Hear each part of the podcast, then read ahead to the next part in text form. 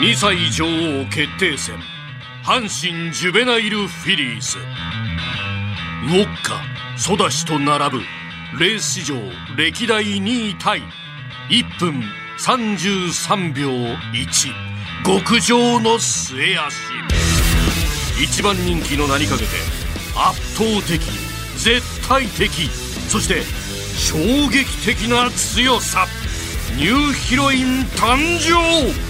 追い込んでくる。大外から9番のきたきたきたきた。一気にリバティアイランドが鬼足ここでも繰り出すか。前3 t でソウル粘っているが200を通過でかわしたかわした。9番のリバティアイランドスピルカで一番リード。先頭9番のリバティアイランド圧勝でゴールイン。1分33秒1強かったリバティアイランド。そして今週は栄光へと続くネクストマイル王決定戦。ゴールまであと 200m セリフォス先頭。4番セリフォス先頭。外からは9番のドウデュース。武豊が突っ込んできた。ドウデュースがかわした。ドウデュース先頭でゴールイン。セリフォスは2着7番のダノンスコーピオンが3着。武豊2年ぶりの G1 勝利。ドーデュース3戦3勝。無敗で G1 制覇。2歳のマイル王決定戦を制しました。ヒーロー is coming. 朝日杯フューチュリティステークスがやってくる。増山さやかのビギナーズラックニッポン放送の増山さやかです。辛坊治郎ズームそこまで言うかのスピンオフ番組増山さやかのビギナーズラックセカンドシーズン。この番組は競馬予想番組です。私増山が忖度なく名前と直感だけで競馬の G1 レースを予想しています。まず前回のおさらいです。12月11日日曜日阪神競馬場で行われた G1 レース阪神ジュベナイルフィリーズの結果です。2歳の女王決定戦でしたね。1着がリバティアイランド。2着が新緑花。3着がドゥーアイズ。1番人気12番人気10番人気の順でした。単勝260円。新緑花なんていましたっけ？いましたっけ、まあ、私たちの予想の結果なんですが私増山が予想した8番人気の北ウイングは14着でした。で日本放送熊谷美穂アナウンサーが予想した6番人気ドゥーラは6着。6番人気で6着だった。まあまあまあっていうとこですね。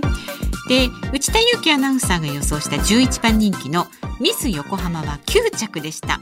そしてなんとアフロ D が予想した9番人気リバーラは18着。残念ながらビリでした。なんかこの前もビリを引きませんでしたっけ？僕じゃなかったでしたっけ？うん。なんか振るわないですね私たちの予想ね。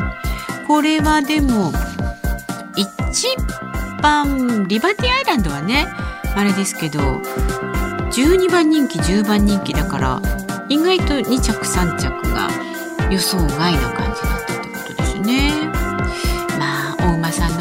ことは分かんないですよね。ちょっと気抜いたりしたらあっという間に抜かれちゃったりね。ちょっと興奮してたりしたらあっという間にふわーってなっちゃったりするわけでしょ？まあ気まぐれで可愛いですけど。そこがまたね競馬の、魅力かもしれませんが今回予想するのは12月18日。もう12月後半ですよ。今週の日曜日。阪神競馬場で行われる G1 レース。朝日杯。フューチリティステークスです。芝1600メートル。2歳のお馬さん限定のレースということでフューチュリティっていうのは未来将来を意味する英語。フューチャーってことですね。えー、と2月2月じゃない。12月15日木曜日のですね今日はサンケイスポーツ見てるんですがあのこの名前と直感だけで選ぶにはねいい名前がいっぱいあります。梅結びとかね。大盤振る舞いとかもありますね。あとはなんだ？ダノンタッチダウンなんていうのもちょっといいしね。ドルチェモアも可愛いしね。西のベストワンとか。まあなかなかちょっとこれはどれもこれも悩みますね。まず私の予想の前に2人のアナウンサーの予想を見てみます。まずは毎週火曜日と木曜日は柿原正あなたとハッピー。で金曜日は有働のラジオのアシスタント入社4年目熊谷美穂アナウンサーの予想です。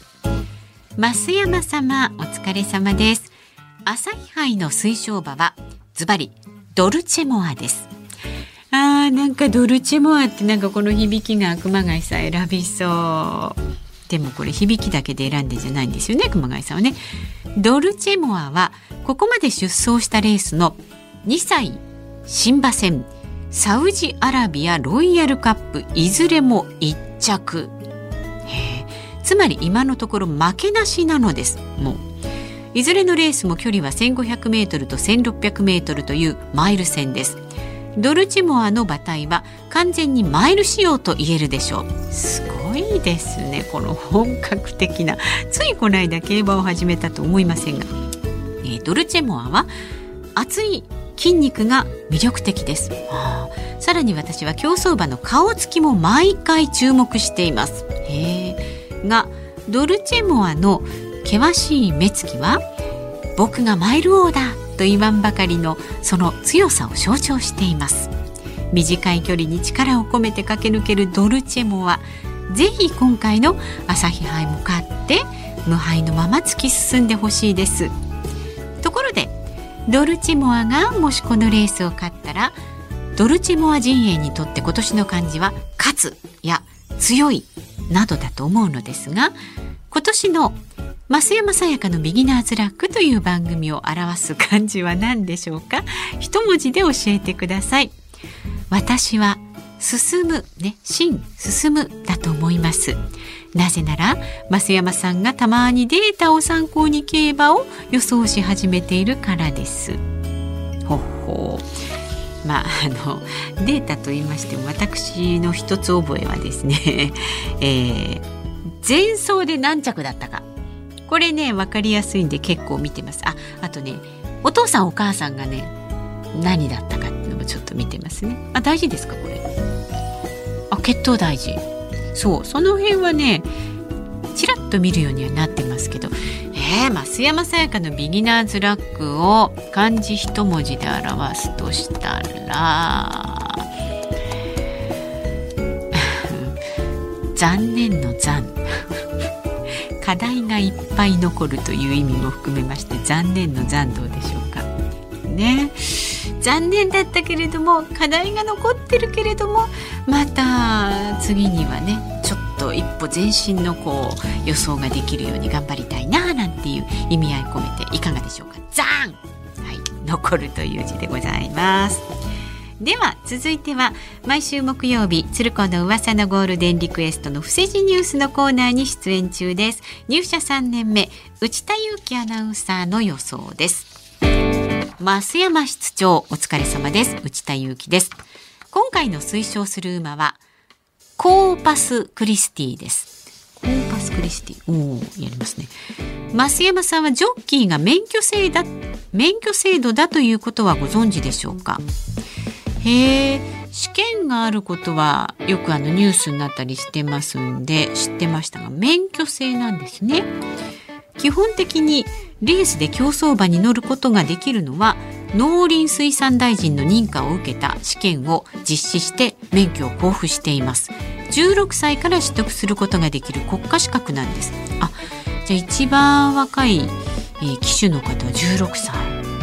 へえあの女性の7七子さん。もなんか若くしてデビューでしたっけ？18歳ぐらいでしたっけ、えー、そして、えー、短期騎手免許という海外の競馬で活躍しているジョッキーへ1ヶ月だけの期間限定で交付できる免許もあります。へえそうなんだ。で今回の朝日杯フューチュリティステークスでコーパスクリスティに騎乗するのはその短期騎手免許を取得したイーガン騎手先週土日の騎乗で4勝と勢いがあります。へえコーパス・クリスティ自身はデビューから2戦無敗です。あらら。熊谷さんの選んでるドルチェモアも無敗。うん素晴らしい末足を持っているポテンシャルが確かな馬ですかなり期待できる条件が揃っていますがコーパスクリスティが勝利したらどちらのレースも 1400m と今回よりも 200m 短いレースということでそこまで人気しないと予想されることも魅力です。え人気しないっていうんですか？一番人気を人気する。へえそれ競馬用語？日本語としてはね人気しないって内田君が「増山さんこの馬人気しないですよね」って言ってきた。人気しないじゃないでしょ？人気がないでしょ？ってあの訂正しがちですけれども。人気しないって競馬では言うんだ。あへえなんかそういう用語って面白いですよね。株の用語であの嫌気するとかっていうの言ったりするのを知った時も嫌気する？ってちょっと引っかかりましたけれどもね。さあそんなこんなで私の予想なんですけれども。どうしよっかな？やっぱりね一番最初に可愛いなと思ったのは梅結び。梅結びはね前走4着ですよ。梅結び。あでもねこの産経スポーツの今の時点だと A っていう数数字じゃないや、えー、A っていう A 数字が A 数字じゃない。英語。日本語変ですよと注意されました。A がついてます。いいんじゃないですか？梅結びで。でもねどんでん返しもちょっと気になるんだけれどもどんでん返しどんでん返しどんでん返し。あどんでん返しも A がついてる。どっちがいいかな？でもねどっちも人気しない。おそらく今の段階では。なるほどなるほど。人気しないのね。人気しないのに梅結びなんてなんかけなげで可愛いじゃないですか。梅結びにする。梅結び。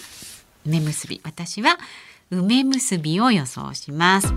では最後に、えー、先週はビリを当てました。アフロディの予想です。今回は名前に惹かれて本命馬を選びました。おその馬は大盤振る舞い。あ大盤振る舞いもいいですよね。大盤振る舞いです。ただこの馬名前だけではなくて成績も優秀で前走の G2 KO 杯2歳ステークスを10番人気で勝利。あへえ3連単220万円の払い戻しにする大盤振る舞いを演出しました。ちょっと引っ掛けて言っちゃったりなんかして。今回も勝利し僕に払い戻しの大盤振る舞いをしてほしいです。これ願望ね。願望ね、えー、願いを込めて大盤振る舞い。